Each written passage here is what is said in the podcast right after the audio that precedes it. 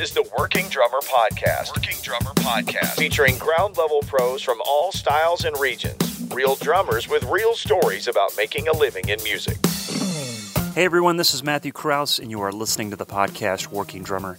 This week we are reposting an episode from 2017 that I had the pleasure of hosting. We called it the Black Drummers of Nashville Roundtable, and our guests included Derek Phillips, Hubert Payne, Jeremy Robertson, Marcus Finney, and Keo Stroud. We had the opportunity to share this unique perspective from a group of extremely talented musicians who make their living in Nashville, Tennessee. They share stories of resilience and realism in an unpredictable work environment.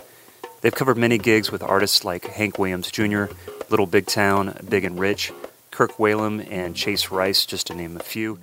These guys also stay very busy in the Nashville session scene.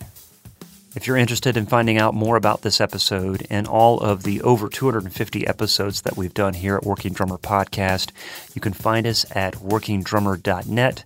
You can find us on Instagram, Facebook, Stitcher, iTunes, where you can subscribe to us. You can also follow us and subscribe to us on Spotify. Check us out there. So, for those of you that are Patreon members, there's a brand new video on our page that you can access with a couple PDFs. Something that I personally put together that was a challenge for me and a lot of fun to do, kind of a hand foot combination thing that I discovered during the shutdown time where we all are spending maybe a little bit more time practicing and working on some new skills. So, if you are a Patreon member, you can access that. If you are interested in becoming a Patreon member and supporting this podcast, you can go to patreon.com slash working drummer. Patreon isn't your thing, then we have a PayPal option on our website. You can go there and make a one time donation. We appreciate everyone's help over the years in keeping this podcast going strong. Reposting an encore edition of this episode is but a small gesture of how we might be an instrument of change, but we believe this conversation is just as relevant now as it was three years ago, and maybe even more so. The podcast Working Drummer stands with our drummers of color and all those in our community who are negatively impacted by systemic racism. We stand with the courageous people fighting for equality and we stand with the voices calling for change, reform, and the end of racial injustice. Hope you enjoy this encore episode from 2017 at the Black Drummers of Nashville Roundtable. I have some ideas, I have some questions, I have some, but I, I don't have anything to contribute. The only thing I can relate to is that I play drums, and so this is kind of just a chance for you guys to talk. I just am really relying on you guys to kind of share your unique experience yeah. to this town that we live in that is music city, country music city. All you guys have country gigs, you know, and there's a um, perceived culture about that type of music, about this part of the country, about mm-hmm. this industry. Mm-hmm. And um, Hubert, you brought it up last time we talked that you know, I think one of the things that I thought was really amazing was you're getting reaction from people that said, You're like me, I see you, but I never considered Nashville. You know, but now I see you up there. And so now it's like, hey, he's doing it, I can do it. Yeah. You know? True. And so that was just one idea I had is your advice. But maybe the first thing is just kind of go around so everyone can kind of hear your voice and who you are. So, I'm Jeremy Robertson. Um, currently with uh, out with Chase Rice. Uh, cool. Hubert Payne. I'm currently out with Little Big Town. Gotcha. Derek Phillips, drummer for Hank Williams Jr., Mr. Bocephus. And the Keo Stroud, drummer for Big and Rich. He else has got some money. left that part out. I know. I think that's, safe to assume for everybody. Oh man, Finney, Finney, Finney. Marcus brought his Grammy jacket and some notes. You don't leave home with that. I know. He came prepared. You had to get, to give a dissertation. He's got to preach. You got a, you got a PowerPoint? yeah, man, I got your rider for all your. You know, grapes peeled. Yeah, I did. Yes. yes. They didn't have green grapes, man. Sorry. Yes. Uh, so everyone's going around was just saying who they are and get your voice. So you were last here. Awesome. I am Marcus Finney. Awesome. That's all you needed, right? That's all I needed. I'm Marcus Finney. I wrote a script down. Hold I'm on. Marcus Finney. I'm really awesome. I am Marcus. Yeah, Marcus. Um, my Trump impersonation. Sorry. Sorry. Sorry. already went in. You already went in. Already went in. My name is Marcus. What time is it? How long? Okay, one name minute. is One Marcus minute and twelve seconds. That's how long it took Vinny to mention Trump. When you got Sorry. Oh, man. The dog even left me when I was. Could you talk more about that here, where we were, as far as what you were saying before? Somebody's reaction to seeing you and saying, "Hey, I can do this." What is Nashville about? Well, man, my personal experience, I've been super blessed uh, to come to a point and realize that, man, there aren't people like stopping, you know, me from being a part of country music, you know. And I had a lot of friends like, you know, Keo helped me out and, and kind of showed me the ropes. Like, hey, man, if you want, if you want to do this thing like country music, study the craft Yeah. and then go hang where people are playing country music, mm-hmm. and that's totally fine. And yeah, there is, is going to be some resistance, but overall, like, What do you mean? Eh, well, you know, there there are uh, perception issues. You know, mm-hmm. a lot of times people see us. Hmm. And they, the first thing they think, you know, you play at something in 30 seconds, and it's like, oh, that's a, he's a gospel chop dude. Oh, you know what I mean? Mm-hmm. And that doesn't really it doesn't really fit a lot of times in like singer songwriter situations. Mm-hmm. So uh, you kind of get a stigma, you know, when you know a guy like me, which I shared the last time I was here, I didn't grow up in church. Like my family was Jehovah's Witness, so I don't even I don't even have that kind of a skill set. You know, nothing either. against it, Me but. either. Um, I've heard that before. Oh, oh, dude, I, I- I saw you at, at Legends, man. You got some sick gospel chops. And I'm like, mm. I, I, I just laugh. But the important part is, I understand that you know I've been given an opportunity to kind of change perception. Mm-hmm. You know, Yeah. So it doesn't really bode well for all of us for me to go in and be like, man, why do you feel like I'm playing gospel chops? I'm really not. And I'm just like, no, I'll just continue to learn the craft, respect the genre, and, and I do have a different influence. And at a point, that will become like something that separates me, something that someone wants to call me for. But it all goes back to me respecting the the, the basis of country music first, you know, and just being open, man. Like, um, it was super important for me to be here today, to me, because I feel like I, I've been a process. I talk about this a lot for this for these moments now. Um, I went like I grew up in Detroit, you know, and the only person that I saw, I saw that wasn't like African American was like on Saturdays Little League football, and then I went to boarding school where I was like the only black guy in class most of the time, but that was an amazing like um, it changed my culture, and I and I began to be open. Like, man, you know, we all have the same issues, and we're all trying. You know what I mean? So it's it's like that when you get on a bus with a bunch of people that don't look like you. You know, and it's a lot of guys that I feel like are missing on missing out on opportunities because maybe you're a little. You're you're not comfortable being around a bunch of people who don't look like you, who do not share the same interests uh, like as you do, and that's a real thing. And there's nothing wrong with that. But my thing is like embrace it.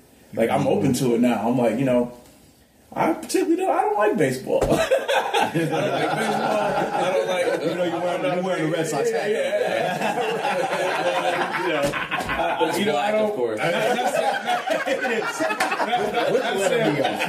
mean, that, that, that's, a, that's, a, that's a funny reference, but my point is, you know, there are things that, like, when I wake up in the morning, and, I, and I've been on buses with guys, and, and they talk their first 10 conversations in the morning, like, no one in my family would stick around for that. No one where I grew up hmm. around would stick around for those conversations about maybe it's hunting or, you know, growing up a certain way. It's a different perspective. But I chose to be like, you know what? I'm gonna stick around. Mm-hmm. Mm-hmm. You know, because this is gonna add to me. You know, this is gonna, and you know, they might not understand where I'm coming from, but they're not closing me off from Yeah. all of us playing music together. Mm-hmm. Right, right. Mm-hmm. Exactly. And, and then when it gets to the music, we kind of see things that you know. There's a lot more common ground there, you mm-hmm. know, and then you can build on that. So, man, if it's for me today, it's huge because I, I want. I know there are guys sitting there like, man, what's this country thing all about? You know, is it just doom, doom, doom, and, and and and that can seem boring. I mean, at this point in my life, I actually love that. And actually,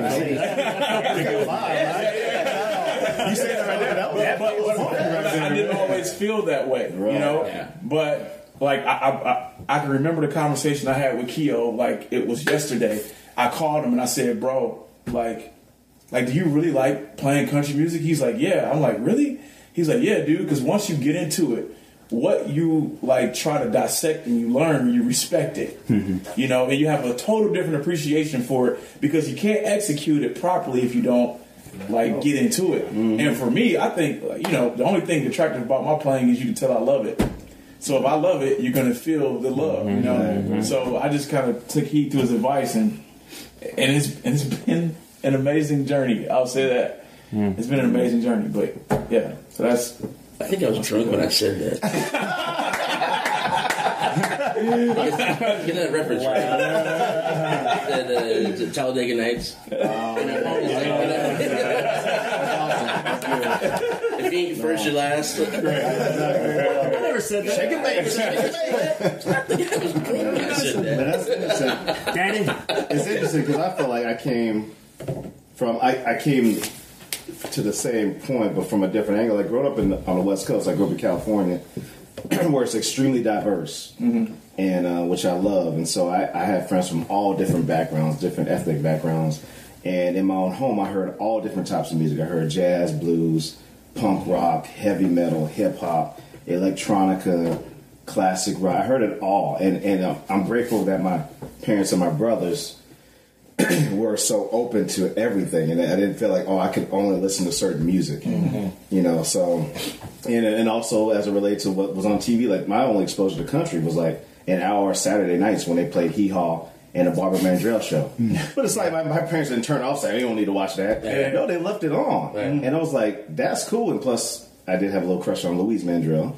by the way. But uh, true. But yeah, but so I'm grateful that I had that exposure where it wasn't. She looks the same. Yeah, yeah. My, my family. Yeah, I know, right? I know. I met her a few years ago. I was like, um, my family's very inclusive. Like it wasn't from like when you know, you know, all, all my older brothers and I. We when we have relationships with other with the opposite sex. They're all di- we brought all different types of people to the house. All different I mean, Filipino, Japanese, Indian, Pakistan. I mean, whatever. So I'm so again, that was my growing up. So I was always in growing up on the West Coast. You have a little apprehension to the South if you don't if you're not mm-hmm. from there. Yeah. So so I was always I was a little hesitant to even move here because my thinking as a way you know sometimes it'd be a little elitist, but you think as a California you got it all figured out and we're all you know we we love everybody and so my picture of the South was like you know Civil War and Confederate flags. So it's like why would I want to live there? Yeah, yeah, yeah. So so I'm a little. I have a little aversion to homogeny, homo- mm-hmm. you know, things being everyone's the same. Mm-hmm. So whether it's Detroit, Shelbyville, Tennessee, wherever. Like, I like diversity just because that's what I know. Yeah. So so coming here again, I was a little concerned, but you know, but I wasn't against playing country music. It was just that I just I wanted to I want to do it all, and so you know when I got here, and it's, I'm grateful that I've had the opportunities and work with the people I've worked with, and uh, like like kind of what you're saying, the groove thing, like playing with Hank is really cool because from a music perspective because he definitely has a lot of influence from a bunch of different music. Like for me, it's like playing. I mean, one aspect is like playing a straight up rock gig. One aspect is like playing an R and B gig, and then mm-hmm. also, and then a straight up country. And so, and it's all about you know to me. I just I just want to groove. I just love the mm-hmm. groove. I mean, whether it's a train beat, right. you know, Right. James Gadson groove, a Clyde Stubblefield groove, you know, whatever. Will Calhoun. I mean, I, I just like to groove, and so that so I'm th- thankful that I get to. I don't feel like I'm out of character when I'm playing with when I'm playing country music because I just mm-hmm. want to groove, like you like you guys were both saying, like just make it feel right. Yeah. That's it. man. So, but the experience aside from music is fascinating because kind of what you're saying. Like when I go to a when I'm at a Hank gig, chances are I might be the only black person in, in the in a five mile radius. That's right. Right outside of maybe a few people working the arena, like And me. do yeah, yeah, yeah. Another black, another black drummer at the festival. yeah, that's about, that's about, We, we ready that. It's like a, it's like a bad version of Where's Waldo. Right, right. Look out in the audience and there's Keo. right, Man, they, they, they, Hank gave me an all access pass, man. So I get to come to the shows. right. As you should, as I you should should. have one. As you should. Absolutely. You doubled the, you doubled the I population. doubled the population. Literally, just fight. by being there. Just by being there. But the thing that really checked me is that at first glance, like, you know, shoot, man, at a Hank gig, I've seen more Confederate flags in mm. in one place than ever. And so mm-hmm. it really forced me to check me is like, I, because initially I'm like, man, can I really do this? I don't, I'm tired of being the only one. Like I, mm. I grew up in the suburbs, man. The chances are I was the only black kid in my class for bulk of my career, bulk of my schooling. Mm-hmm. So I was like, this sucks, man. I'm tired of being the only one. Why I be the only one? Then I realized that maybe I'm here because I might be the only black person they see Yeah. in person. Yeah. Yeah, yeah, yeah. And so what? So so at In a first, positive light. Yeah. in a positive way. In a positive way, exactly, exactly, in a positive way, absolutely. So uh, that, that is a burden to carry, but but I have to be willing to carry it too. Yeah. And I've had people actually walk up to me like, "What's it like?" It's like specifically saying that, "What's it like to be Hank's black drummer?" Like I remember, dude, we did this one show my first year with him, and we had these um, ambient mics that were like right um, right on the stage pointing at the audience. And so it basically at people's faces, almost like vocal mics. From, and I remember we finished playing for about 15, 20 minutes, and then we take a break, and then Hank does his acoustic set. So we all leave. So I'm on this high riser behind Hank. I stand up so everyone can see me, and I walk down off my riser. And I heard in my ears someone say, "Hey, did you see that black drummer up there?" like, no, no, it's funny. Like, I mean, she probably meant as a compliment, Yeah, yeah. but even still, it's like the fact that that's you know that I have to be cognizant of that. That I'm going to get right. noticed Yeah. all the freaking Yeah. time. Yeah. So Oh, they watch it. Yeah, they're constantly Yeah, they watching. watch So And they went, look at him. that- That's Keo. And that's here, guys. Every black drummer in Nashville isn't me. Oh, wait a minute. Now I'm seeing this why you want to do this. I have to say this. Listen to our voices. Man. have to say, It's one of the first things I heard when that came I here. would love Like, man, you got to find Keo. I'm Yeah. like, I okay. would love it if I had all y'all's gigs. the way you know the way people talked about him, and like I, I thought he was like six foot. You know, like yeah, I'm, I'm looking around like, all right, I'm about to find this big dude. it's like a like, you know. mythical figure. Yeah. If he plays the bass, I was like, oh, he's short like me. Man. Black Yoda. Truly Yoda. the Black Yoda. That's so cool. Yeah, I, I mean, we've all heard the you know all black drummers look alike. I've heard it Yeah. Yeah. twice by the same person at a, oh, yeah. at, a, at, a, at, a, at a venue that's no longer in existence in Nashville. Uh, and then, and you think that you know you can just um, put a comment like that in the vacuum, but then you watch. You watched the Grammys last night. Oh yeah. And then you see Yes. they honor Shirley Caesar show a picture of Stevie Wonder. It's like, What? Yeah. Oh, yeah. And like, and, and, and, and for all, I mean, for all intents and purposes, it's like you know, the the uh, African African American is like the most diverse in shades. Yeah. it's like from butterscotch to blue.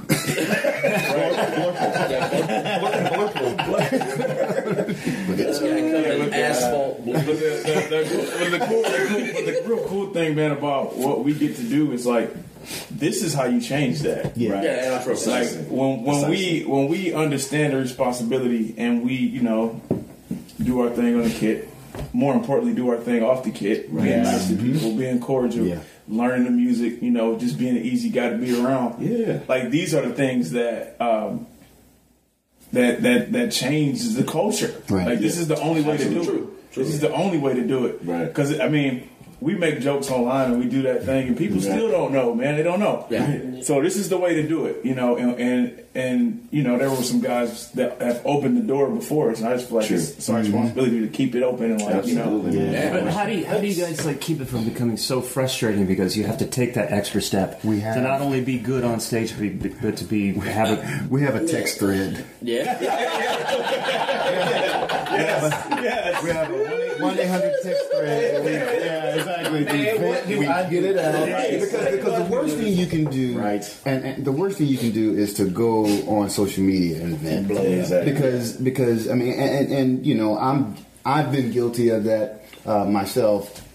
Of going online and like posting something, and people a can't hear your tone, they can't Yeah, see yeah, yeah. your Right. physical, you know, face and everything. Um, so they can't tell if you're being sarcastic, if you're being serious, if you're angry, or if you're trying to make a valid point. Um, so it is a matter of like, you know, we've all heard things that are just offensive. You know what I mean? We've heard it, Yeah. uh, and and and I wish that I could say I don't hear it anymore. I wish I could say I'm not going to hear it again. But the chances are we are going to hear it again. And and so, but it's an attitude adjustment for for us to say, um, as Hubert was saying, like we have to represent uh, in a certain way. And even when I say represent in a certain way, that immediately dis- like kind of separates how we handle stuff from how other people handle stuff. Mm-hmm. Mm. Like there, there, we can't come out and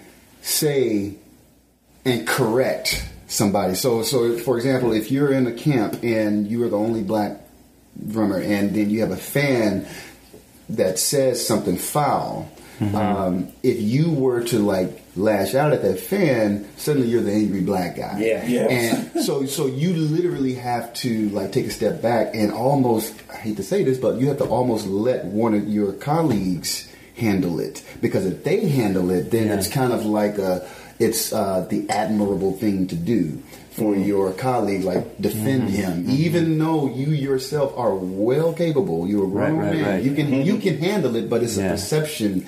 And your voice is valid and your opinion- your voice is valid and your opinion Yeah. has, has merit, but it's the moment you open your mouth, the perception immediately changes. So you have to like literally be extremely wise in how you say and what you say, um, how you say certain things, and you can smile. I mean, Yeah. uh, uh, I remember I was in um, uh, Utah one time, um, and I remember walking through uh, uh, backstage. It was it was about twelve people uh, on the way to backstage, and they were they, I think they worked the event. They had some of them had shades on, two of them were officers, and uh, and I walk through and and I try to always give people a blank slate or the benefit of the doubt. Like, you know, if I speak to you and you don't speak back, maybe you didn't hear me.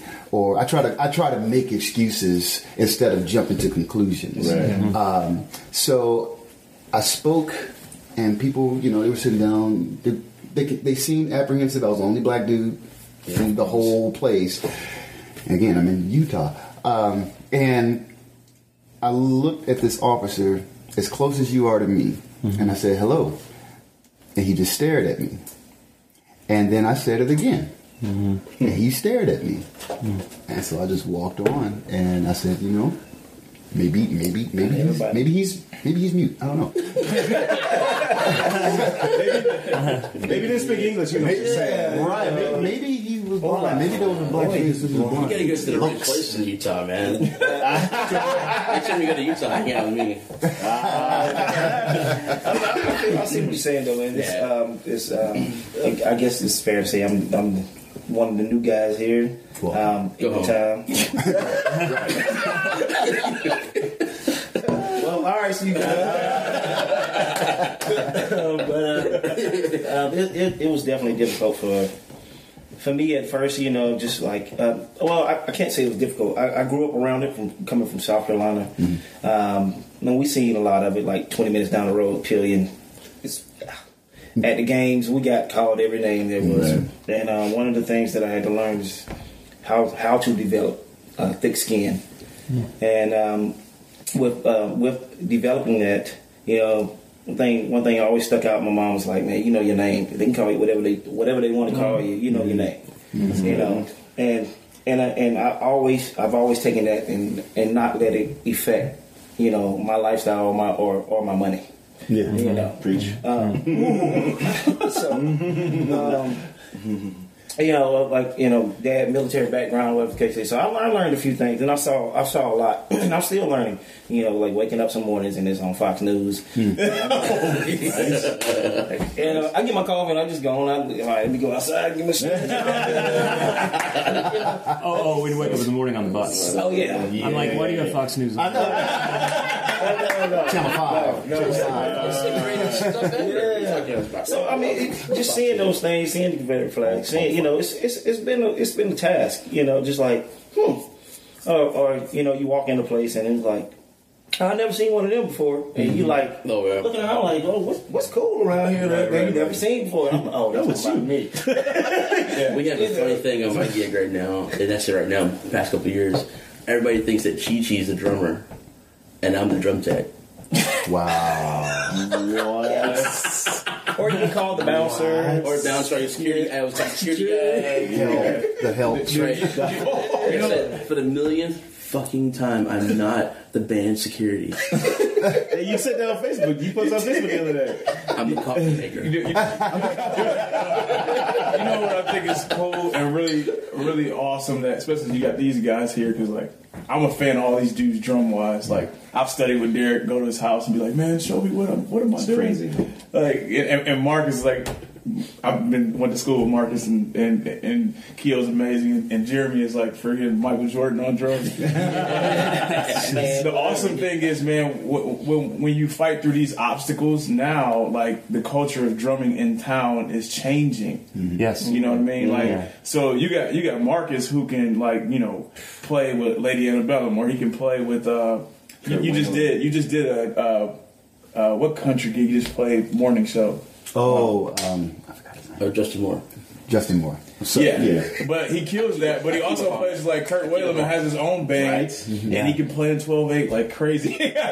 But the cool thing is, man, like you know, this the genre is mixing and, and is becoming more acceptable for other influences. You know what I mean? Yeah. And and and yeah, we can talk about you know the culture's a little hard. You kind of mixing things, and some people aren't up to speed. But the awesome thing is, man, as far as the art. The city is growing, Yes. like, Yeah. Yeah. and, and, and, and things are changing. Like guys are being able to play on records now, like, Like you. and, Like you. Exactly. and Right. and like the door is opening. Mm-hmm. So there's opportunity, and like you know whatever your influences are, like you know you can kind of incorporate that, and that's that's an amazing thing. That's how art progresses. Yeah. Well, Hugh, Hugh, Hugh was making a really good point because uh, I, I get excited when you know cats like Jeremy move to town or a, bunch of different musicians, whatever shade you are, move to town with a different perspective of music, not coming to play country per se, Yeah. but they're just coming to play music, and it's making Nashville be the music city that it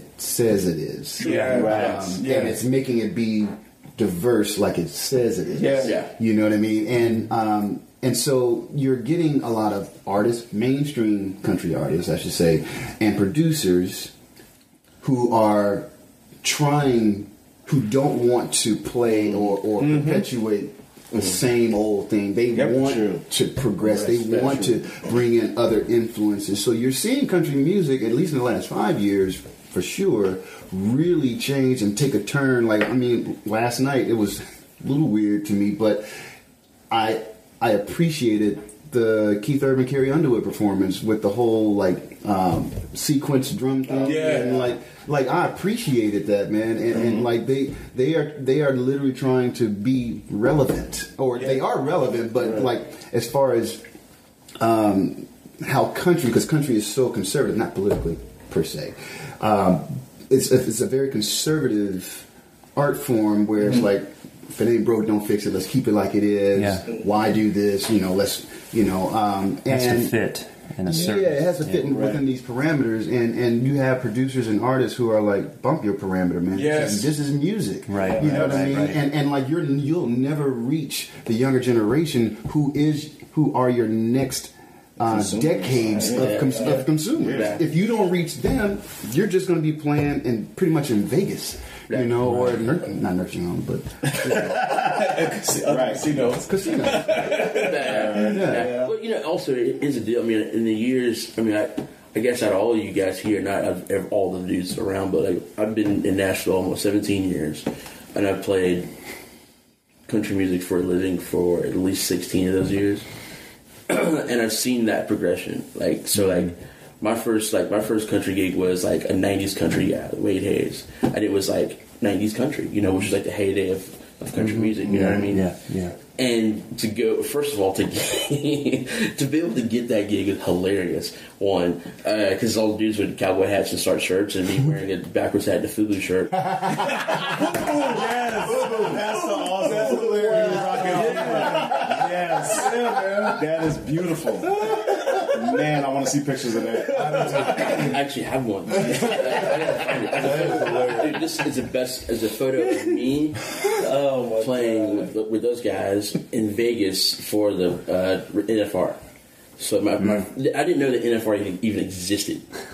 So I went there. I, I'm wearing this uh, National Finals Rodeo, uh, and uh, and it was hilarious because it was like I, I got basically I just like jumped right into this culture of people I had no idea about, and everybody was looking at me, me, me weird, and I was looking at them weird.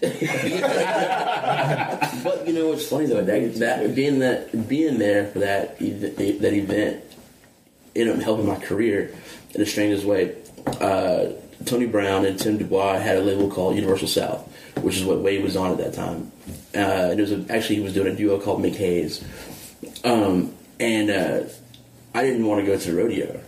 So this so this guy came to me and he was like, "Well, this guy was talking like, oh yeah, something happened to our tickets. They got messed up. Blah blah blah blah. We don't want to go." And I was like.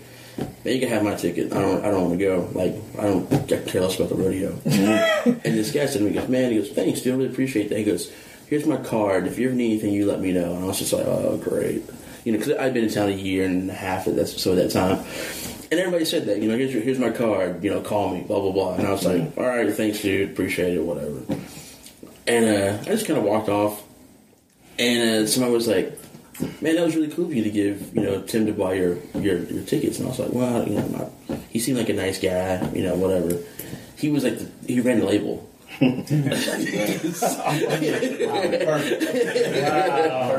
And he was cool, and he was. I never hit him up or anything, but every time Universal South had a new artist, or they had some sort of strange thing where somebody couldn't make a gig, they called me, That's awesome. and I, I, I played. I mean, so like every. I never got to. I never got to work with Joe Nichols, but I remember him calling me one time. He said, "We can't find Ron Gannaway. Ron went to Ron went to uh, France to get married."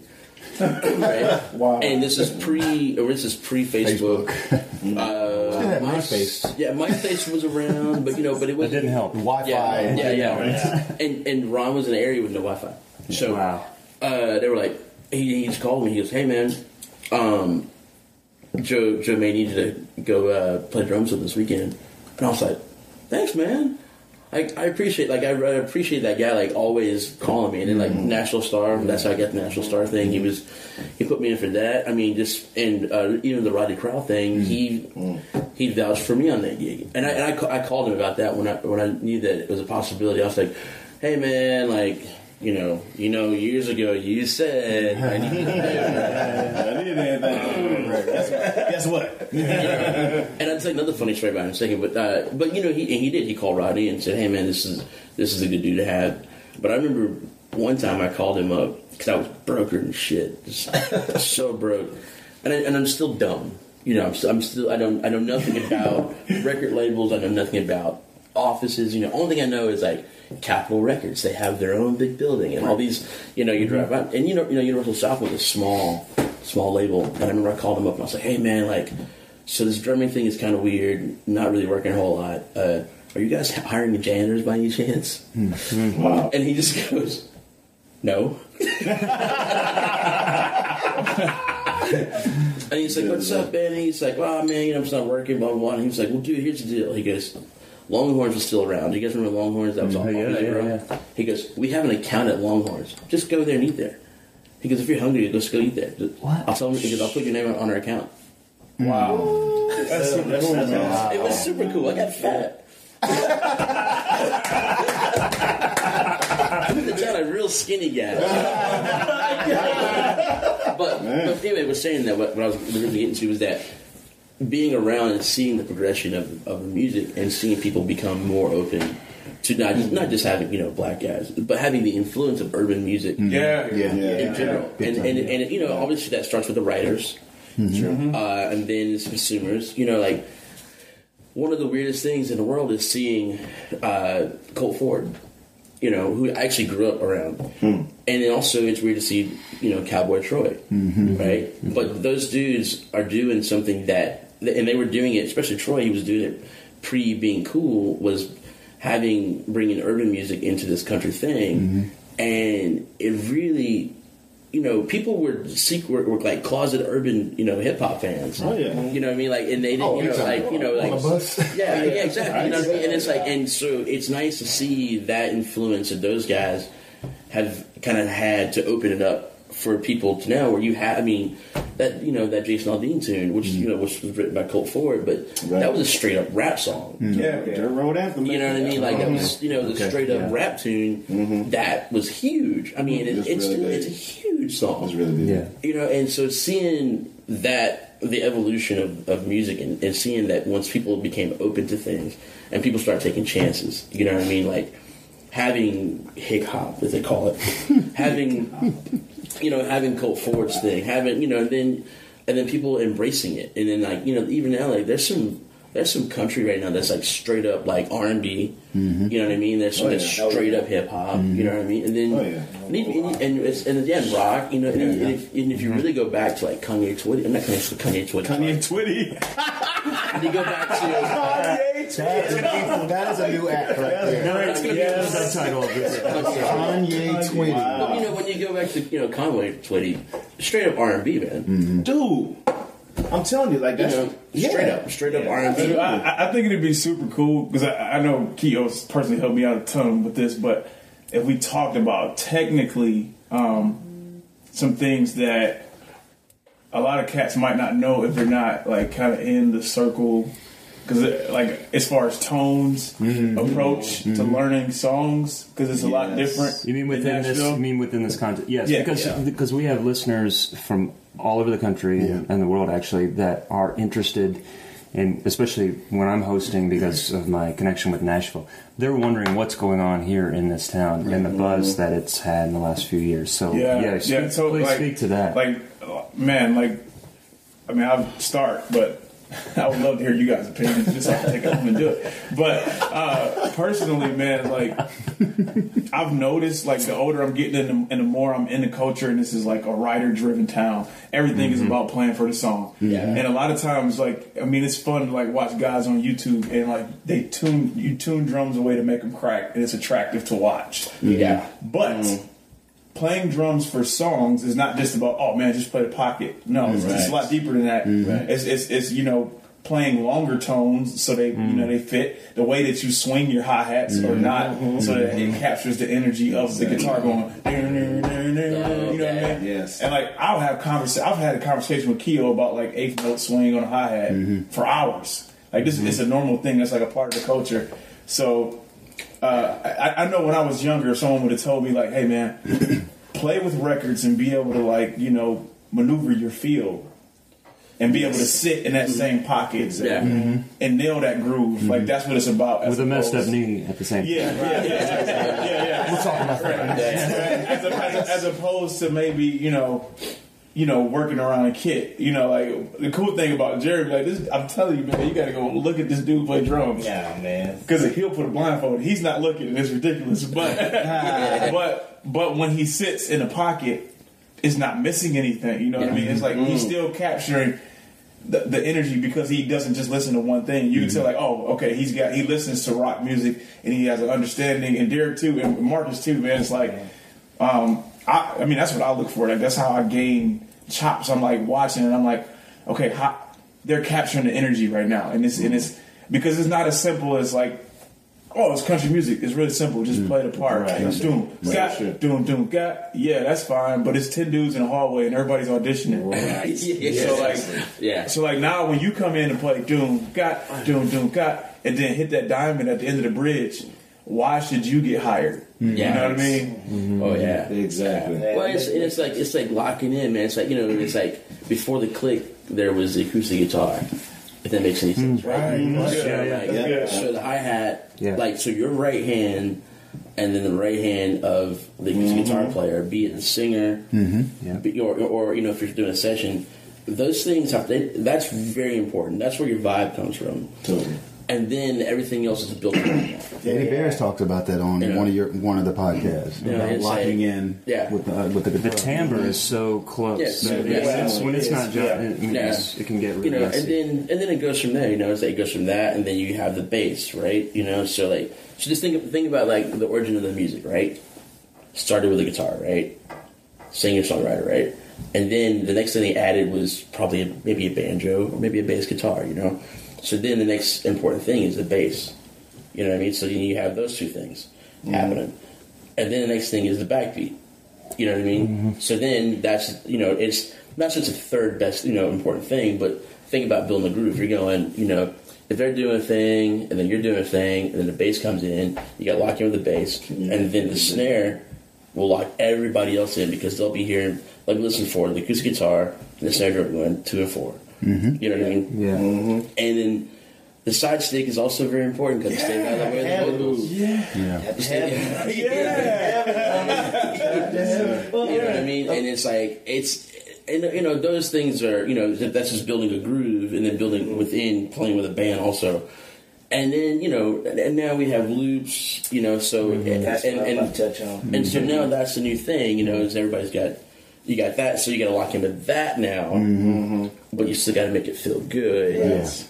Space. It's more than Yeah. just. Jeremy, what were you going to say about I, that? well, I was going to elaborate on that uh, a little bit. Uh, it's, it's, it's about space. When when you got stuff that's track driven like that, and then uh, you know, I'm, I've, I've I've ran into some people like where it's just like a lot of stuff in the track. You like Where you on fitness like double dutch. You trying to? How you gonna so you know, I mean, so you, you got to figure. You have to figure it out. Like, okay, um, I need to lay down this groove, but you know, it's, it's no need for me to play thirty second notes on hi hat. You know, yeah, you know, it, it's no need for me to play that, and so I just like I leave it there. Leave it there. Leave it simple. Quarter note. Or, or if it just like if it's if it's some other stuff like uh, um, a little ambiance going on in the background, whatever the case is, and it's a certain part of the song, I'm open a hi hat, but it's still gonna be quarters, you know. But it's it's just it's about giving it that space, you know. Right. And if and if you do something different, you know, you know, maybe uh, An or E on the kick drum, you know. But other than that, you still have have the same groove. Yeah. Jeremy is making a really good point because, Yes. like the whole space thing, we a lot of time as drummers, we play for each other, Yeah. and, and, and which piggybacks off of what Hubert is saying. Play the song. The times, uh, and Keo has done this too. The times we've worked in the studio with Keb' Mo', Kev is a Oh, dude, he's a huge stickler. man. Yeah. because like I mean, it's a couple different points. I mean, sound, um, groove, and the song. He his motto is "Don't step on the money." Don't step on the money. Exactly. Um, in other words, if you're listening to the melody, whether it's instrumental or vocal, because sometimes in jazz we we think that oh I can get away with anything. It's like eh, yes and no. Right. right. Um, but like, don't step on the melody. It's like if the melody is happening, why do you feel the need to, right. To like yeah? We're, we're accompanists. Yeah. You should be accompanying. Exactly. Yeah. So, Yeah. so like your your pattern, uh, going back to like a backbeat groove, your pattern should not interfere with the melody. So it takes it requires a lot of listening intently Yeah. to what's happening, and then when you go and listen to your favorite recordings.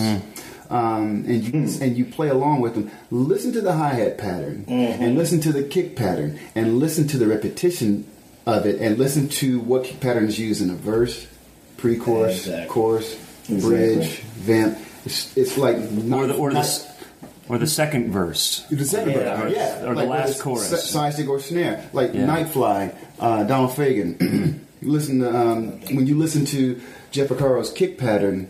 Hmm. Uh, in half of the verse, and then the other half of the verse, he goes opposite what the bass is doing. Wow. And when we did one of those loud jams a couple mm-hmm. years ago, that was a song that was that I learned, and man, that thing like completely spun my head backwards because a lot of times, even with some of my students, they hear the bass part and they just automatically go with that mm-hmm. and, and, and mm-hmm. not realizing that the kick pattern is not doing that all the Yeah, time. The kick right. pattern may be just doing one and three while the bass player is pushing, Pushing, here and there. Yeah. And the hi hat pattern it's not random 16th like tick tick tick tick tick tick. It's not random when it's happening. And Kev, like you know, again, he really schooled me on that. Um, like Wow. he would come out and he would say, "All right, play this pattern." He would sing it to me, and I would play it. And then he would go in the booth, start the track, listen eight bars, come back out, say, "No, no, no, I don't like that. Um, let's do this." And then, and if you're not careful, man, you'll think that you can't play drums. Oh yeah, right. I left his house that way. man. I left his house that way. I, I just, I just, I was a. I, was there. I thought I you, know, you feel like you feel like that you know that church member was a deacon or a choir member came to you and said like, "Hey, you play drums? No. What you do today?" It's like, uh, okay. but but but Kev, is like he's very spe- and I have a, and I'm going out with Yeah, I found out too. about Yeah. that. no. well, he's, he, apparently he's he's even he's told me he's like you know I'm gonna be on my best behavior. It's Taj that that you gonna have to. so I'm like sweating like That crazy. But but but the the point is is like um, that's like pattern and groove. Don't step on the song. And then as you were saying, Hubert, tone, long tone, short tone, like. Duration and- of and- notes, and man. dur- duration of notes. Like, um, if it's a faster song, why would you have a tom that lasts sustained for five seconds? Exactly. You know what I mean? Because like we're we're we're almost in the bridge, and your tom is still sustained. you know what I mean? and, and, and granted, I love long sustains because I can fix that. Yeah. I don't like drums that choke, but like Yeah. you Yeah. can you can moon gel or whatever gaff. Um, And you can do that in the studio, but you can in do it a live situation, Live situation, you just kind of default to like kind of Yeah. dampening. At at least for me, Yeah. um, to dampen what you can, particularly on the bottom head, but also getting out some overtones on the top. If you can tune it out, great. But um, but it saves a sound engineer from having to gate, uh, especially if you're Oh, playing dynamic. Oh, I know. Dynamically. Right. Yeah. Uh, if you're playing like if you're power driving, then It doesn't matter. Whatever. Yeah. Yeah. Yeah. But the snare tone, like, is your snare is it sitting in the way of where the vocal timbre is? Exactly. Uh, is it sitting in the way of another another? is it sitting in the way of another constant? Uh, or your kick Right, drum is your kick exactly. drum tuned in a way where Yeah, it's that it's pitch is fighting another the bass, yeah. Yeah. and and then even your fills, man. Like the gig I did over the weekend with Kurt, actually. Um, you know, I was trying to be really intent on changing how I'm approaching all of this stuff, and um, and so I'm listening to the guitar. We got two keyboard players on on that gig this weekend, um, and we had two different bass players, two different nights, and the way the second bass player played was way different than our normal guy, Yeah. and so it forced me to like change my direction because he he was a little more um, I don't want to say aggressive, but he was busier um, on, in what he was playing. So I had to literally adjust certain kick patterns, like where I would just drop one and maybe just one. I, I got the one, you got the rest. and, and like, you know, and, and, and, you know, sometimes you can you can kind of anticipate. You know, the, the uh, a friend of mine um, calls them happy jacks. You can you, you can you can anticipate Oh, when a happy jack is going to like do a fill. So you yeah. so you're like you just leave it Just lay for down. him or for her. Like go ahead, that's or, weird. Or or you're listening to the ends of phrases in, mm. in a song vocally. Yeah. are they singing a pickup into the next part? Yeah. Yeah. So if Stay they're away. sing- if they're singing a pickup, do you feel or hmm. what kind of feel do you do? Right, is it is it is it something like a Ricky Lawson feel like on hmm. "I Will Always Love You" hmm. right before she does that modulation? He just boom. Nah, that's all you need. Greatest Yeah, feel that's ever. all you need. you know? Right, greatest right, feel right, ever. right, right, so, um, so yeah, those things um, uh, really, and, and, and you can only really learn that stuff both from experience and definitely by listening. Right. Yeah. Because the listening, the listen, the listening piece is like Gotta be this, this is your most important Yeah, instrument, yeah, your ear. And listen. And, and I've told my students word. this: you can have, and then you can also have all of the music knowledge in the world, but if you don't have wisdom.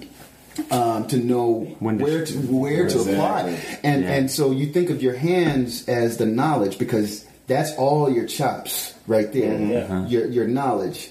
But your ear is your wisdom, Mm-hmm. and so when you let your ear tell, when you let your ear dictate when you use your Yeah, knowledge, that's, that's so good. that's that's you That's know so that's kind of like what what it, what it's all about. You know, Yeah, true. I, I- I think it'd be cool to share, man. I, I know, like I've, I've heard Marcus probably tell me that when I was younger. And I'm like, all right, okay, now what? And I think where I would get stuck a lot of times is like, well, if I haven't been listening to like say country music or a lot of singer songwriter stuff, like what guys can I go back and listen to that are applicable to what I'm doing right now? You mm-hmm. know what I mean? Mm-hmm. Like that's super important. And And it's not always country. Right, it's not always country. It, it, it, it, it just it's, it's like finding the right street of like, okay, this is giving me something that I can use right now, and it's making me excited about it. Because I mean, if you can work to find stuff you're excited about, like I always talk about, I'm excited about Aaron Sterling mm. because me mm. living here in Nashville, is a fool. like when I'm sitting in the studio with, with LBT and they and they'll bring in like you know just singer songwriter demos, it's like guitar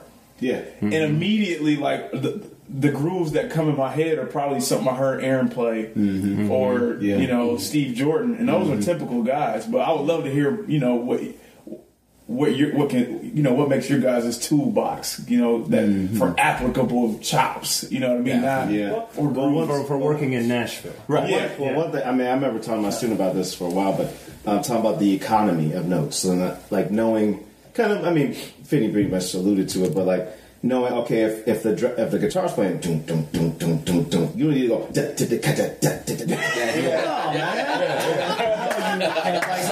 Like you it's a happy jack. Exactly yeah the grid has already been laid so that's what I'm saying. So if I'm if I'm oh, my groove is there my feel mm, boom boom boom eighth notes. Yeah. not, not ta, digga, digga, digga, uh-uh. Right. Craft the eighth notes. yeah, yeah. Exactly. So if the grid is eighth notes, I'm on eighth notes. Yeah, that's good. I mean, if, good. the, if the grid is sixty notes, then I can go sixty. I'll do eighth notes, That's- yeah. and then I can do sixty notes. And there's always exceptions. Like I, I was, that's funny. I'm, when you said Porcaro, it made me think of the Purdie Shuffle, mm-hmm. where like all those grooves you played on, everything's wide open. Boom, boom, boom. And He's like, that's like one. but the music allows for that. Right. Allows for that. So sometimes you have exceptions where you're allowed to fill in Rosanna. I mean, the list goes on. Where you're allowed to fill up that space, where it's required of the drummer to be you now become part of the harmony, basically. Right. But if the guitar is going to, to, to, no, then it's yeah. Then you back But, but, but those songs typically sometimes are built on the drum. They built those Yeah. right. So Yeah. so like Right. those are different exceptions as Yeah, well. absolutely. That, that's a great. That's a great point, Marcus. Because most of the songs that, even recently that I've recorded, it's not like, "Hey man, play a dope drum groove. We're gonna write to it." Right. Right. And in Nashville, they get in writer sessions, and it's a guitar or a piano, and people write it. Again, it it's about starts that. there. It's about So that. and it has to remain there, yeah, even after you've already and, played. And, and, and, and, like once you look at the guys, like just even from a business perspective, I want to know who are the guys getting the calls to record all the time. Mm-hmm. So I look at those guys and I'm like, well, what's special? Like, where, where's the beauty? and like when I look at Nick Buda, he always has something to cool to say in eighth notes. Mm-hmm. His feel is great. Yeah. But in eighth notes, he had Nir. Mm. Nir has something Yep. cool to say in every subdivision, and he does whatever he wants because Yeah. he's Nir. But, but like you know, Chris, they all, McHugh, they always play like the right stuff. Morrow, Yeah. they play the right stuff. Great feel, but when they phrase, it's never too much, and it's it's most time it's crafty eighth note, eighth notes. You know, Yeah. It's, it's, it's, Exactly. You know, it's the thing about that space, man. Like you know, I, I say it all the time. It's one. Well, I tell people this all the time when I get laughed at. Like it's one of the hardest lessons I learned when I was younger. Um, I had a chance to play like um, this big guy around our town. You know, everybody knew him. That's like Skip Pearson, like jazz ambassador, like the, the music guru, basically. And um, man, I, I learned so much from that one gig, like just being on that gig. I got the happy feet. You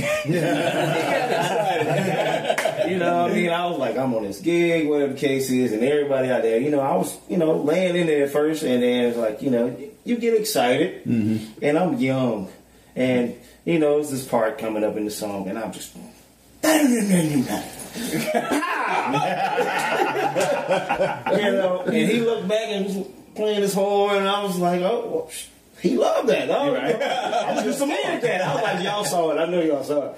So, I mean, but at the end of the song, he came back there to me. He was like, hey, man, that was, that was pretty good. And I was like, oh, thank you. He's like, that's the best thing you'll never play again. That's the best thing you'll never play again. That's that's That the is great advice right amazing. And he, for the rest of the gig, I was just like, tap, mm, tap. Yeah. I, I kept it simple, man. That's, that's it, man. You know, you gotta, you gotta kiss. Learn how to kiss. That's true. learn how to kiss. yeah, yeah, I know, Kiss, yeah, I know, Real dude. talk. I mean, I, I grew up playing, you know, like dance music. Like I played in my dance like R and B bands, and it's like the whole deal was that people wanted to dance. Yes. and so that's, I mean, that's my approach into what I do now. I mean, especially with the BNR gig, it's like it's all it's dance music. It's four on the floor, two and four. No one cares about anything else. Exactly. Yeah. Like the, the only thing John and Kenny want is me to drive drums right up their ass. Exactly. You know what I mean? It's, and that's just it. I mean, and and even like even this like studio stuff that I've done, it's kind of the same thing. Like, you know, you can you can get a little musical with it and be mm-hmm. be a little fun, like you know, Rodney stuff and Yeah. some of the stuff to do with Kev. But for the most part, it's just it's wanting people to feel something. You know, you want Yeah. people to feel what you're feeling. Yeah, he laid it down too. By the way, last week both of these Dude, I- I- dudes laid it down. I would drum- love, I would love, I'm being selfish right now, but I would love to hear Keo talk more about, um, you know, it, it's one thing to play a groove. It's another thing to drive the band. And this is not applicable in every situation. But like on Jeremy's gig, you, that's what the gig is. Yeah. Yeah. So it's not just like, oh, it's just, this is the beat, doom, okay, doom. It's like, like Keo plays with like a wheel. It's an energy. It's the energy. So I, I, I would love to hear that. Moving air. It's, It's like, not a volume. It's just like moving uh, air. herding cats. Right. dude, dude, you and me both, dog. You gotta speak, bro. Not just your In broader terms. You know, the, the funny thing is, you know, I think as a as a drummer, you have you have all these different. You have you know four limbs, right, and you're able to place them anywhere you can, right. Mm-hmm. So, and a couple things can happen. The ba- the band will eventually play to you, or you'll eventually play to the band, and then slowly get them to play to you. Mm-hmm. Hmm. So, example, you're Hubert's gig. I, I did that gig for a hot second. And, yeah, and, and honestly, it was my own fault that I'm not there anymore. Uh, but I did that. I you know I did that gig, and one of the things for me, from coming from playing Rodney Crowell, was he's a singer songwriter, right? So he is he is the groove. I'm not the Yeah. groove. He's the groove. So I would go I would go with him, and we had you know and great players on that gig. You know, it was Michael Rhodes. You had you know. Uh, uh, you had Will Kimbrough. You had you also had Jedd Hughes. You know all these you know all these great guys right. in a band, but everybody kind of felt things a little differently, you know. Yeah. And then there was me, you know, weird guy that shouldn't have been there. But anyway, but as we're playing, you know, like my my right hand would go with Rodney, you know, to get comfortable, and then I would find my kick drum kind of going with Michael a little bit, you know, and then I would find the snare drum basically kind of sitting somewhere between the two guitar players, right? Which made for kind of a weird thing, but my ears, instead, I, and because I would start a certain way, and then I would kind of adjust my groove to go with those guys, so where we're locking in, they hear me, and then I would bring it back to being to where I was, if that makes any sense. Yeah. you know what I mean. And so that was one of the things that um, I did on that that gig that was not really accepted, but it's fine. Because because that's what I knew. That's you know I didn't you know they they wanted a certain they wanted a certain thing and I and I wasn't doing that. And but you know when so. And, the, and to me, like the vocal is key. You know what I mean? So like the vocal, like, like even on the on the Big & Rich gig, like if John and Kenny are rushing, I go with them. I'm Trying to mm-hmm. click off, I go with them. Mm-hmm. And then when we get to that point where everybody, when I feel like everybody's listening and we're comfortable and we need to get back to that, get back to that space, mm-hmm. You bring it back, But, yeah. and then you hit the click. And if you're on, it stays on. And if you don't, you just keep playing. Yeah. You know what I? Exactly. But every, I think every situation has its own personality. I mean, It does. you every gig you're going to have to like know: Do they want me to drive the bus? Do they need me to stay on? Are they going to come Yeah. to me? Do Yeah. I f- Yeah. shut the click off? And Yeah. the guy that writes the check, I follow him. yeah. yeah. So how do you Yeah. make those Yeah, adjustments? And you have to be that But- chameleon. Yeah, you know? and in doing you know in doing that, you know, it's like it's all about the groove because you mm. got to make it you got to make it feel good. No matter what you do, mm. you got to make it feel good. If you're chasing people around, which you know, because in my opinion, there's nothing worse than hearing music fight. Mm. Totally. totally. You know what I mean? Like, because there's no, there's, there's really the only reason why music fights. Two reasons: one, you're horrible, and two, is your ego. Yeah. Exactly. Mm-hmm. right? So if I'm playing a song with some guys and they are obviously wrong, and I'm right, I'm wrong. Mm-hmm. Yeah. Yeah. You know what I mean? Mm-hmm. And if I'm playing some, if I'm doing something, and the, and say the singer jumps a beat, then you know, like it's like seeing Willie Nelson play. As a band, we gotta we gotta jump with them. Yeah. You mm-hmm. can't make that person look a fool. You know what I mean? You got to go out and do it. And so, and then while doing that, you got to play the show. Yeah. Yeah. You know what I mean? So it's like because I think well, I think what people forget about a whole thing is that, especially like we were talking about the YouTube drums and stuff like that. Real life experience is so important No because anybody can learn a song, but there's only about maybe 400 drummers I know that can learn a show, mm-hmm. and 400 drummers sounds like a lot, but not in this world. No. Right. No. True. Man, that's good. at all, brother. That's good, man. That's all. It's interesting. With, yeah. with- You know what I mean? No, I'm, I'm done on that. But yeah, it's funny because when you said, I think our gigs are very similar because Oh, yeah. with Hank, I don't have a click. There's no for obvious reasons. And so my and, and it's funny. it's funny because when I first got the gig and at rehearsal, we rehearsed for three days. Hank didn't show up at all.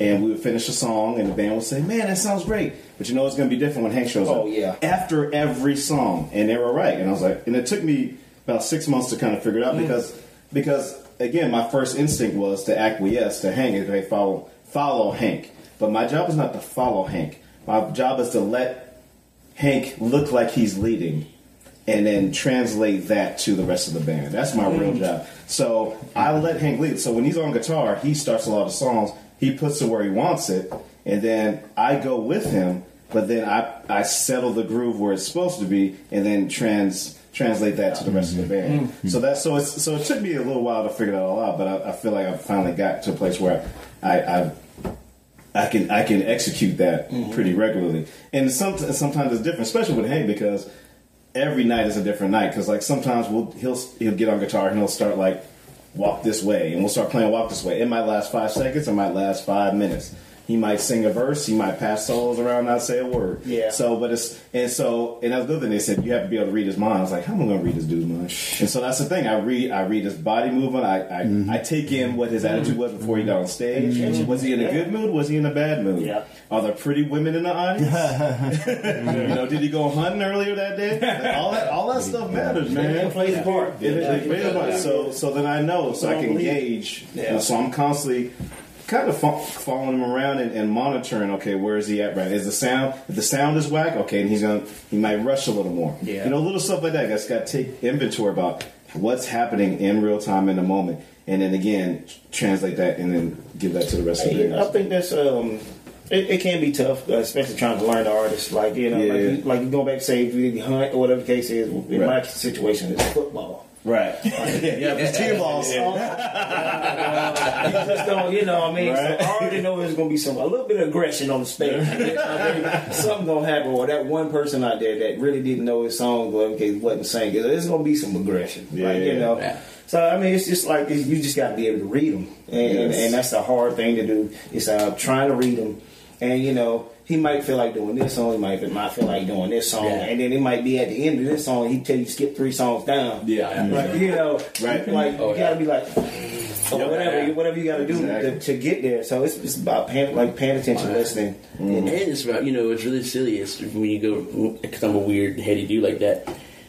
Knowing their influences. Yeah. Oh yeah. that helps you know it helps you know where to go. and it's like and with this whole thing that we're talking about we're all like from different you know uh, parts of the world and you know all that fun stuff. And it's it's funny because like you you may not you know Hubert may not have known a Merle Haggard song or you may not have known even a Hank Jr. song at some point in time you know what I mean? Or Right. or whatever you know whatever songs you know whoever. And it's funny to be able to get into that headspace and learn how like you know learning what their influences are will help you on your gig. Right. Yeah. You know what I mean? No, I get it. Big time. Yeah, and, and, and I, I, I, I would, I you know, I would be mad at myself if I didn't mention this. Uh, the benefit to all of these things that this is so fun for me to hear like different perspectives from different drummers, you know, that are killer players but are also killer dudes as people. Like there are a lot of kids at this table we, uh, that are getting fed in Nashville. True, because we always have a lot of babies. playing, playing, playing music that we may not have, you know, but playing music that we may not have known about growing up Yeah. and being open to a certain culture and then taking responsibility and not reacting a certain way when mm-hmm. you're the only one. Mm-hmm. Like there are benefits, like man, like crazy benefits. Like I, I'm super blessed to take care of my family. I got a ton of kids, bunch of everywhere You both, bro. You, you know, and, and, and my wife. But but yeah, man, I I think it's important to mention that like the cool thing about Nashville is the way that we tour here most of the time. Yeah. Mm-hmm. It's it's a, a, a lot of weekends. We don't go out for like months at a time. You know, mm-hmm. and and it's conducive to having a family. Like I know Derry has a family and he's married, wife, and Marcus is is married, and kids, and like it can't happen. You know, if you have like a bigger picture mindset and you're okay with like being around people who don't look like you and and and, Exactly. and taking mm-hmm. things in and being more receptive and mm-hmm. listening and and like growing and not publishing not publishing yourself is like I worked on music up until like 20 and now I'm about to assault the world. Like, no, Right. No, Yeah. like right. like it's a learning curve and it's okay like call your mm-hmm. buddies like iron sharpens iron and when you grow you get more opportunities and like and you can make things happen and the door is open it is not it's not easy but the door is is open You feel like the door is open more now than it was 10 years ago. yeah. no doubt Big time. yeah. no doubt I mean, So- just look at just look at the population of uh, you know African American drummers. Um, And that's what I'm going back, going back to like J.D. Blair. Yeah. you know what I mean. Yeah. uh, Yeah. and uh, Chuck Fields. yeah, Chuck. The first guy, one of the first two was a guy named Bobby Daniels. Nobody talks about him because he killed his wife. Morbid. True story. He, he was he played drums for uh, uh, Kenny Rogers. Okay. Yeah. Yeah. And he just kind of snapped. But uh, yeah, I mean, you know, when I moved to town, uh, JD had the had the had the hot gig. Right. Yeah. You know, and he had, he had several hot gigs. He did Right. Wow Love It, Take and Feel the- Tonight, you know, yeah, I mean, and Sophie Lynn, and I, you know, and I reached, you know, I reached out to him many years ago. And I met him in high school, and he was totally cool. Uh, big part part of why I'm here. Uh, him, then you had Chuck Fields that plays with Terri Clark. Uh, he, was, right. you know, he was a he was a big dude, and then Myron, who is will show up in about two hours. uh, Myron, Myron and I both kind of sort of. I mean, I, you know, he was he he had the Jake gig, and I was doing a bunch of different things, and he, he you know he's been with Jake for ages uh, now, and he was kind of one of the guys happening. And then I remember Neoshi had the uh, Eric Headley gig, Trent mm-hmm. Yeah. Thomason, and Yeah. you know, and then Fields, yeah. but you know, I remember one of my first gigs, and excuse the language, but it's funny, real funny story. You already been cussing when uh, you. you already been cussing Explicit on the side. They all go on there. They all go on there You anyway. should have seen the last time. Hey, man, that's, that's- that's, be real, that's what I did with him. Uh, but you know, I did Oh, this, we, we played the Myrtle, we played Myrtle Beach this place called the Beach Wagon, right? oh wow. And uh, you know, it's what you know what it is. I'm 21, I think, I guess at the time. And I finished playing a gig, and this lady comes to me and she says, "You guys are awesome." I was like, "Thank you." And she's holding my hand. It's probably eh, 40, 45, 46. Uh, and uh, she's like, "Me and my friends just wondering, what's your nationality?" And I said, "Oh, this is great. I'm German, Irish, Indian, and black." She goes, "I thought you were a nigger." Yes. And I said to her, "I said." The end bomb. I go, yeah. thanks. and she goes, and she went on, on and on, and on, and then Nigeria. but she was being actually, she was being really sweet. I know it sounds really dumb, right? No. She was just, she just, that was just the word. She didn't know better. She didn't know any better. Yeah. And you know what I mean? And so, it, and that's, you know, 16 years ago now, so, right? Mm-hmm. And I could have been pissed. that long ago? yeah. yeah. right. And you know, it was only funny because Back in the 90s. yeah. So the you know the funny thing about it was like you know I totally could have been pissed about it. You know I could have hit her in the face or Yeah. you know got Right. thrown the thing about it. But I just said ah thanks and I really appreciate it. And then she pawned me off on her daughter, um, which is a, was a whole other story. It's like there's a there's a long term game. Right, exactly. He's like, yeah, I know I gained something that. But you know what? I guess what I'm saying with it is that is it, uh, the fans as well as people that hire you are being more accepted to what's happening with with you know the genre growing uh, within people. You know, what I mean, having you know black guys play drums, Right. black bass players, Yeah. uh, Yeah. black guitar player Tyrone, Right. Yeah. Uno, Akil. Yeah. Yeah, yeah. Akil. Akil. That's right. That's right. Akil. That's right. Forget about him. A little big time now. That's, that's right. Yeah. So you know, it's like you have you have that where people are more acceptable to it. Uh, people are actually seeing talent for talent. Yeah.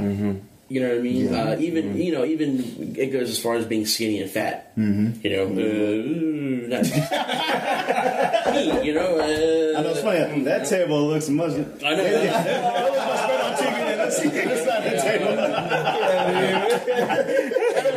Pound for pound, me and Darren are way better than you guys. And we weigh the same as the three of you. you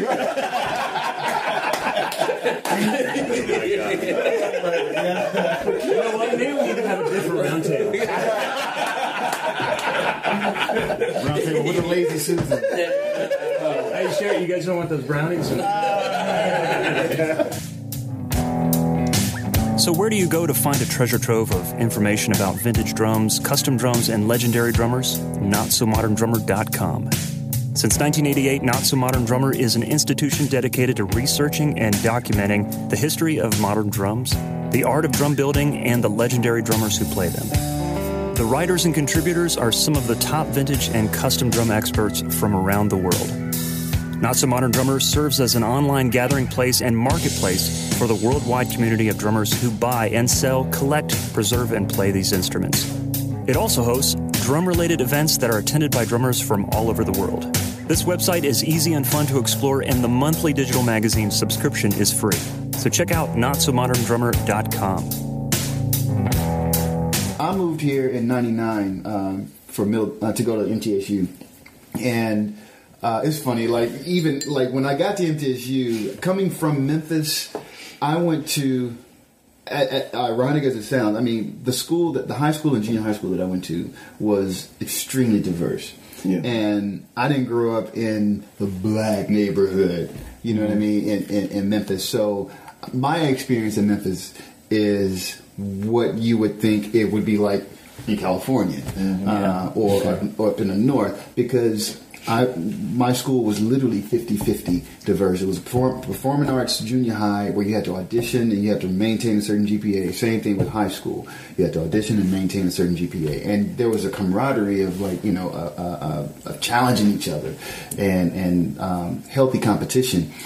And um, half the line, half the drum line was black, half was white, you know, and, and but nobody cared. And matter of fact, we joked about stuff like that because it was kind of like, yeah, we know this is like a hot topic, but that's why it's funny because it's a hot topic because we are kind of like cut off to like the um, the harshness or the um, how rude maybe it, it's perceived. And then I get to MTSU and I'm on a drum line, and it's only three of us. Uh, three of us, I should say, black. Three black drummers. Um, and I'm on snare. Now, I'm the only black snare drummer out of nine or 11 of us. It was an odd number.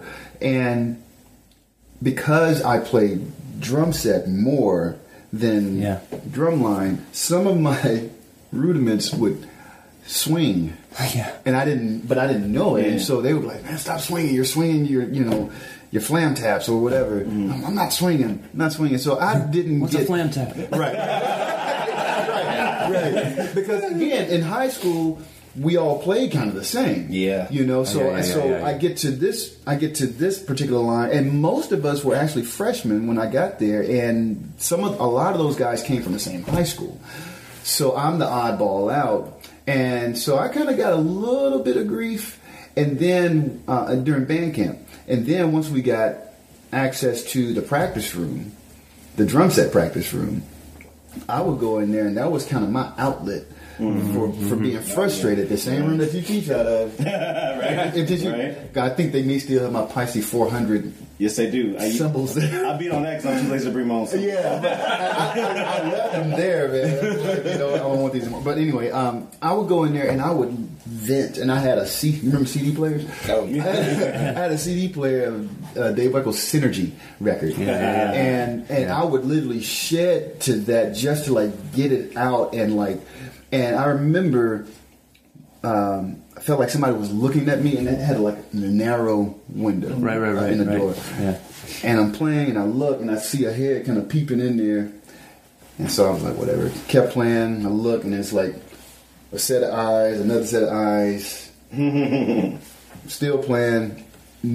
I kid you not. When I turned around, there were five guys from the from the drum line standing. They opened. They came in. Yeah. And I didn't know it, and it and it kind of freaked me out a little bit. But suddenly, it was like, now I have respect Oh, yeah. because they heard what I was doing on the kit. Yeah. And and so fast forward, you know, I, I, I would go down to Third and Lindsley, and I would try to sit in. And I remember um, asking one of the guys, who shall remain nameless, um, if I could sit in, and he said, "Well, you know, maybe maybe maybe next time." I was like, "Okay, cool." Next week, and went down there. Now, granted, I'm driving from Murfreesboro as a freshman with afro. no money and with an afro. An afro. Yeah, Yeah. I had an afro. Well, short, short afro. Um, The ten. I'm, I'm mini fro. But um, finally, I, I was playing a gig there at Third and Lindsley with another guy, and Joe Wooten and Reggie happened to be there. Yeah. And um, they said, "Man, you know, you sound good, man. You should come sit in sometime." I was like, "Oh, okay." Granted, I've been asking Right, a couple man. weeks. So, so then I so I sit in, and Reggie, you know, he lets you solo for Yeah. thirty minutes. I'm Yeah. not even kidding when I say thirty Yeah, yeah, minutes. yeah, they yeah. leave the stage. Yeah. And so the next couple of weeks, I sat in playing uh, Red um, Red Baron, and uh, Raymond Massey was playing drums. And so the reputation that the Wooten Brothers has, if you go there, that's like career assassination. You know, you play all these childs, people just write you off as that. But for me, I was like, nobody else is calling me. So this is, you know, and, and- and I didn't, know, and I didn't know the avenue to get into another thing. It's like this mm-hmm. was like an open invitation, come mm-hmm. all. You mm-hmm. know, other situations were like almost invitation only type Right, of right. like you know uh and and this and that's kind of where my head was at too as far as like i want to like get stuff out. I want to exercise these chops and whatever. And um, this lady came up after a gig one time playing there. She said almost the same thing she said to you Gil. she said wow she was drunk. Uh, she said wow you know i i didn't know black guys could play drums like that I knew white guys could, but wow, I just oh, yeah. you're amazing. Hmm. And Joe Joe was packing down his keyboard, and he just kind of said out the corner, and he said, where do you think drums came from?" But but you know she she didn't hear it, but but I heard it, and I kind of chuckled because I, and, and I was more kind of shocked and offended, and it kind of made me chuckle a little bit in a sense because again I'm coming from Memphis where a lot of people not black think that Memphis is really racist. Oh yeah. You know what I mean? And I'm like, I didn't experience racism in Memphis. and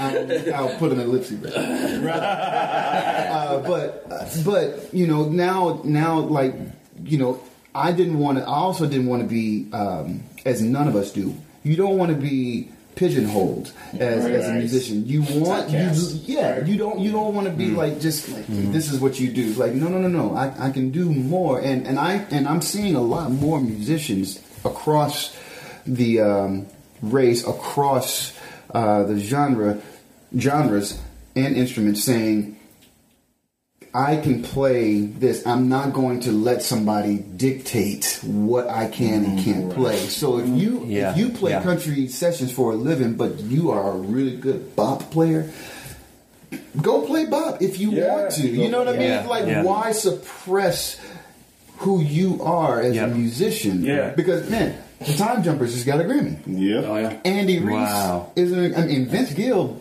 Don't get it twisted. That dude can bop, man, and, Oh, yeah. and- and as well as all of those cats. I mean, like Andy, I love playing, you know, jazz Yeah. with Andy Reiss because his quarter note is as big as his table. Right. Um, but all of that said, um, um, you know, we are, we're all out here trying to uh, be a part of the music culture.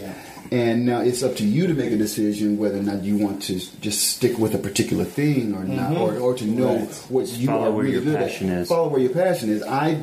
It's hard for me to like just say I'm just going to do this. It's really my attention span is too short, yeah. and, Yeah. and and I love Right. I love the energy of music, Hmm. Yeah. and energy isn't relegated to one genre. No, no, it's, it's, it's So, based on so it's like, I love environments. playing Latin. I love. I mean, Yeah. shoot, Derek too, man. It's like, and, and, like you hear Derek play Latin, or you hear him play the, the stuff you were doing with David Rogers over the weekend. I was like, damn him.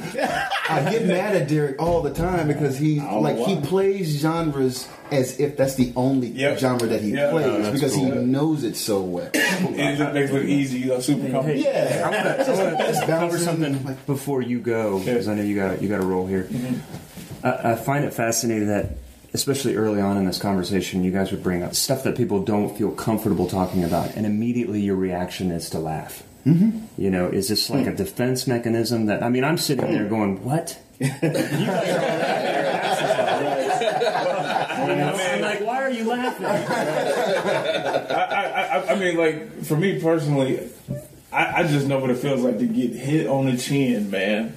Yeah. And, and and and I know what it feels like to, to kind of harp on it and rehearse negative mental thoughts, and it's mm-hmm. hard to get through it that way. Yeah. So either you're gonna do that, or you're gonna laugh about it. Yeah. And keep And swinging. Hubert, I, Yeah. I don't, and I think a lot of people like me don't.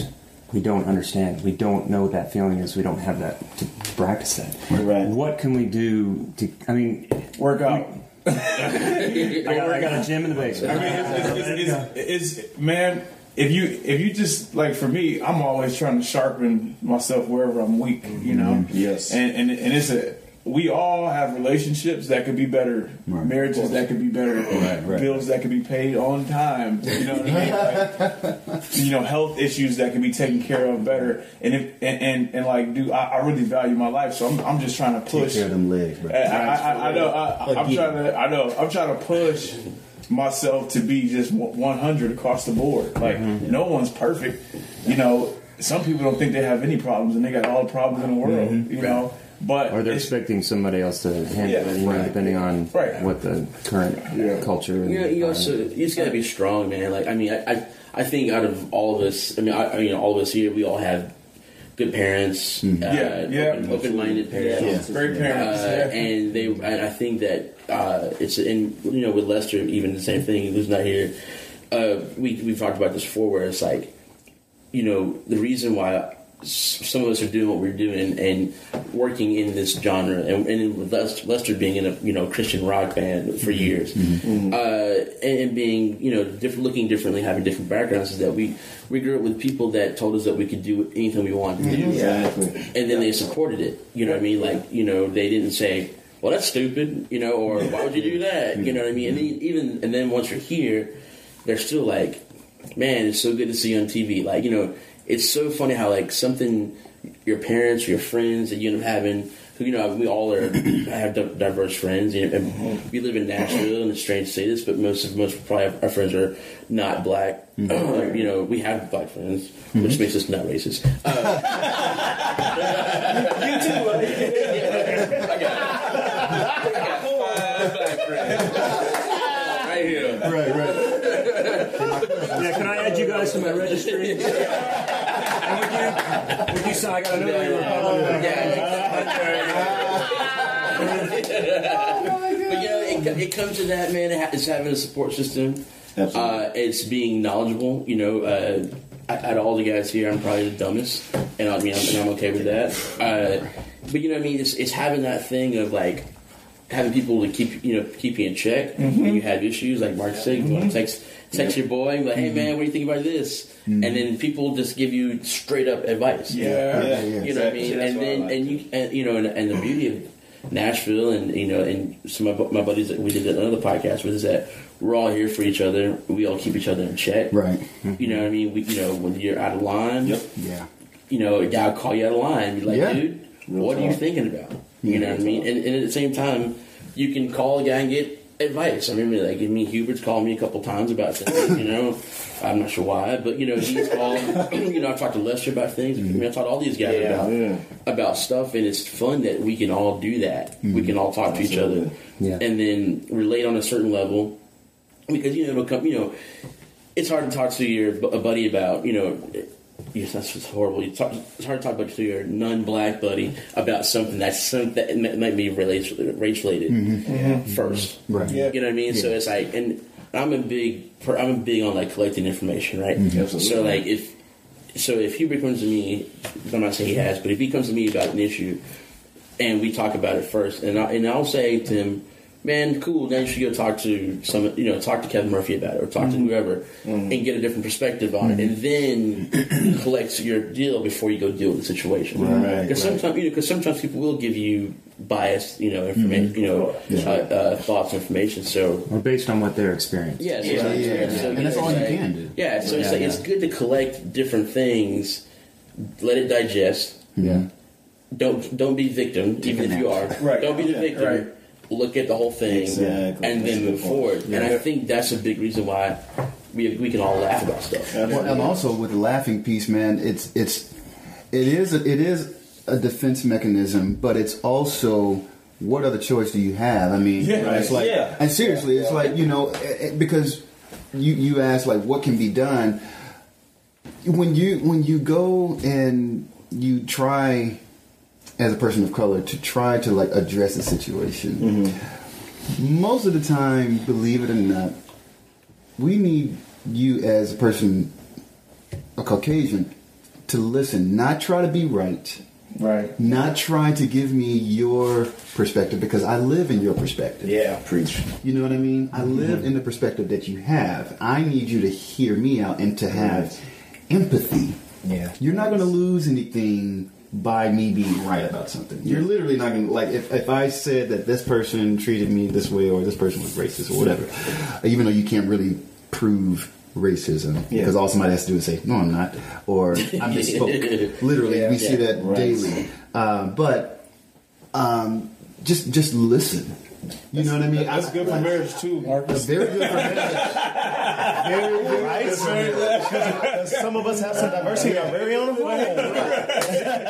Hubert, Hubert, this is a relationship, man. Yeah. This is a relationship we have, and we and we all are living together, man. Yeah, It's- It's exactly. like there, it, there, that the key to a good marriage is listening and mutual respect, and we're all on this planet together, man. And it's about mutual respect and listening and understanding. Yeah. It's totally, yeah, man. I mean, I, Keep you the groove too. It, it, yeah, listen, oh, listen to songs a lot. Yeah, yeah. You know, Well, you know, we're- that's that's all. You just uh, it, it just take a little time. You know, I mean, uh, we won't take up much of your time. you know, it's gonna be short and simple. You know, I'm like, just just give us a little bit. You know, Yeah. I, I've learned um, in having conversations with people, and you know, and they try to tell me how to be black, and you can't tell me how to be black. you can't tell me, like you know, it's just like I'm sorry, it's, it's a little hard for you, and I'm trying to explain it. I just let them have the floor, and I, I'll wait. I'll wait till you finish, you know, and then I'm like, it don't work like that. Right. It's like you know, and then you come at me with certain things, and I'm like, look, man, this is the way I see it. Yeah. I'm not gonna get mad at you. It's nothing you can really do to like to get me to ball up my fist at you Yeah. because I know better. Right. You know, and when, when I go home now, I might I might cuss at the wall. Right. right. But you know, I've learned you can either be bitter or you can be better. Mm, exactly. good. Just a letter change. That's Exactly. good. That's you know, good. Like, that's yeah. it's it's, it's how it's whatever you choose. You can Yeah. be mad, and I've seen some cats, and I had to sit them down, and be like, "Hey, man, look, mm-hmm. chill. Yeah. Mm-hmm. Yeah. It, it don't work like that. Yeah. You know, I mean, like you know, like, see, seeing color. Like like only color you should be like seeing is like green. Green. Right. Yeah. Right. Mm-hmm. Like if you're gonna see color, you know, like s- see green. And it's out here, so let's just all go get it. Right? That's how, that's how you have to break it down.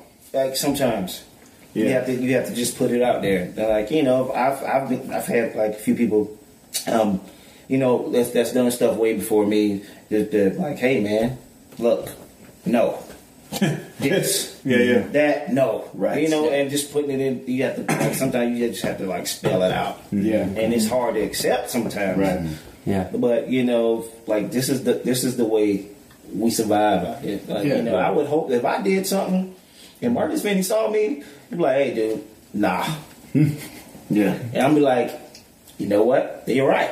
Mm-hmm. And I, you know, in my mind, I already knew it should have been there. right?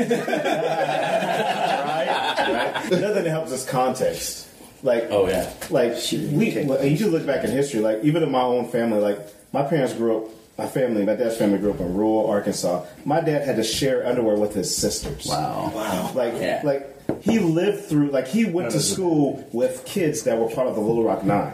They went to the same high school, and then when they when they integrated Central, he knew some of those kids firsthand. So we heard daily experiences. So that's perspective. So if someone, you know, it's all about perspective. Like someone calls me a nigger, I'm thinking, yeah, that's offensive, but. I didn't go through that. Yeah. and I'm a better person because someone else went through through that. it, yeah. so I'm going to be more evolved and more accepted because that person. It's all based off of ignorance. Yeah, totally. They're being ignorant. So Like, and they don't gain anything They by don't gain calling anything. you a name. Right. You don't gain anything or Yeah. lose anything.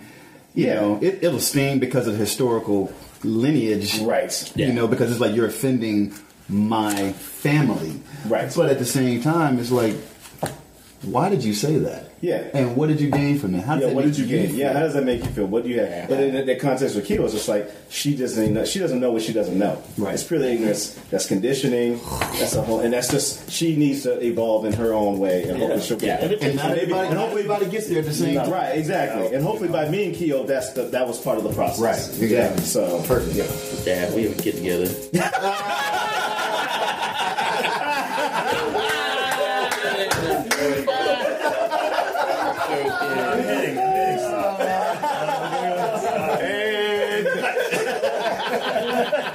Come on, by bro. Oh my god. So there you go, my conversation from 2017 with the Black Drummers of Nashville Roundtable. I want to thank Keo Stroud for helping me to organize and inspire us to put together this roundtable. Uh, it was inspiring, and I hope it inspires all of you. Uh, I want to share one story about myself. Uh, if you've gotten this far in the podcast and you're still listening, then maybe you'll stick around for this uh, story and I'll make it as brief as possible. I was uh, working a gig downtown Nashville and I was done with the gig. I was going to walk to my car and drive it around, pick up my gear, and drive home as opposed to try and lug my gear to my car. So I walked to my car, got in my car, and was leaving the uh, parking garage. And I noticed at a stoplight that one of my headlights was out. And this is the day before my birthday when my driver's license was going to expire. I also noticed there was a police officer behind me. As soon as the light turned green, his lights went on and he pulled me over. And of course, he said, Hey, do you know your headlights out? I said, Oh, uh, oh yeah, I noticed that just as I left the parking garage. Oh, okay, cool. Um, can I have your license and see your registration? Sure. Handed him, handed him my license. He went back to the car. I knew it was going to expire the next day. I had not taken the time to renew it, but when he came back with my driver's license, he said, Hey, do you know uh, it expires tomorrow? And of course, I acted like, you know, I didn't know what he was talking about, and I thought, Oh, yeah, yeah, that's right. Tomorrow's my birthday. That makes sense. And he said, "Yeah, you're still in compliant. Uh, you'll be in compliant for the next 24 hours. Just, just make sure you get that fixed and uh, get that headlight fixed too." Oh, thanks, man. Okay, and off I went. Great, no big deal. Went to the club, picked up my gear, put it in my car, and was heading to the highway to head home. I hadn't left the club more than just a half a mile away, I got pulled over again by a different cop. And he came up to me, and I was so frustrated. And I'm normally as polite. I tell my sons, be polite, you know, eh, respectful. I just was not in the mood. And I just felt like being a smartass. And when the cop came up to me, I said, Yeah, yeah, I know. My headlight's out, and guess what? My license is going to expire tomorrow. Look, all my paperwork's sitting here on the front uh, passenger seat. I just got pulled over by another guy just like five minutes ago. The cop looked at me and he said, Oh, okay. Well, have a good night. See ya. And that was it. And I drove away, and it didn't take me two seconds to realize holy shit, that could have been a lot worse if I wasn't who I was. I, I it just, it just, uh, I don't know. I, I words fail me to describe that feeling of just understanding and, and, and this situation personifying what white privilege is to me and my sons and our family. And I'll never forget that experience. And that's a good experience. I mean, I, but um, that's my personal experience. In our show notes, we are going to include uh, different organizations that you can donate or seek out information. In the show notes, you'll see links to other podcasts that I recommend checking out. Our friend Nick Ruffini over at Drummers Resource has a couple episodes, uh, episode 568 and 569 with Daniel Glass. Uh, Daniel Glass calls this Black Sounds Matter, Part 1 and Part 2. Daniel shares how his assumptions about race have been shaken by recent Black Lives Matter protests and reflects on how we as musicians can do better in confronting racism and inequality. I'm also honored to share with you another podcast I encourage you to check out. It is the Duncan Trussell Family Hour, number 387, and his guest is Makad Brooks. My son Isaac suggested this episode to us, and it is amazing. Uh, Duncan Trussell is a little over the top, but if uh, you get to the seven minute mark, that's when the interview happens, and the conversation is mind blowing. And I really encourage you to check that out with his guest, Makad Brooks. Next week, it will be me again. I will be hosting the podcast and uh, our guest will be fabulous New York drummer, originally from Columbus, Ohio, my hometown, Peter Retzlaff. For now, stay safe, be well, be kind, and hope to see you all soon. Bye bye.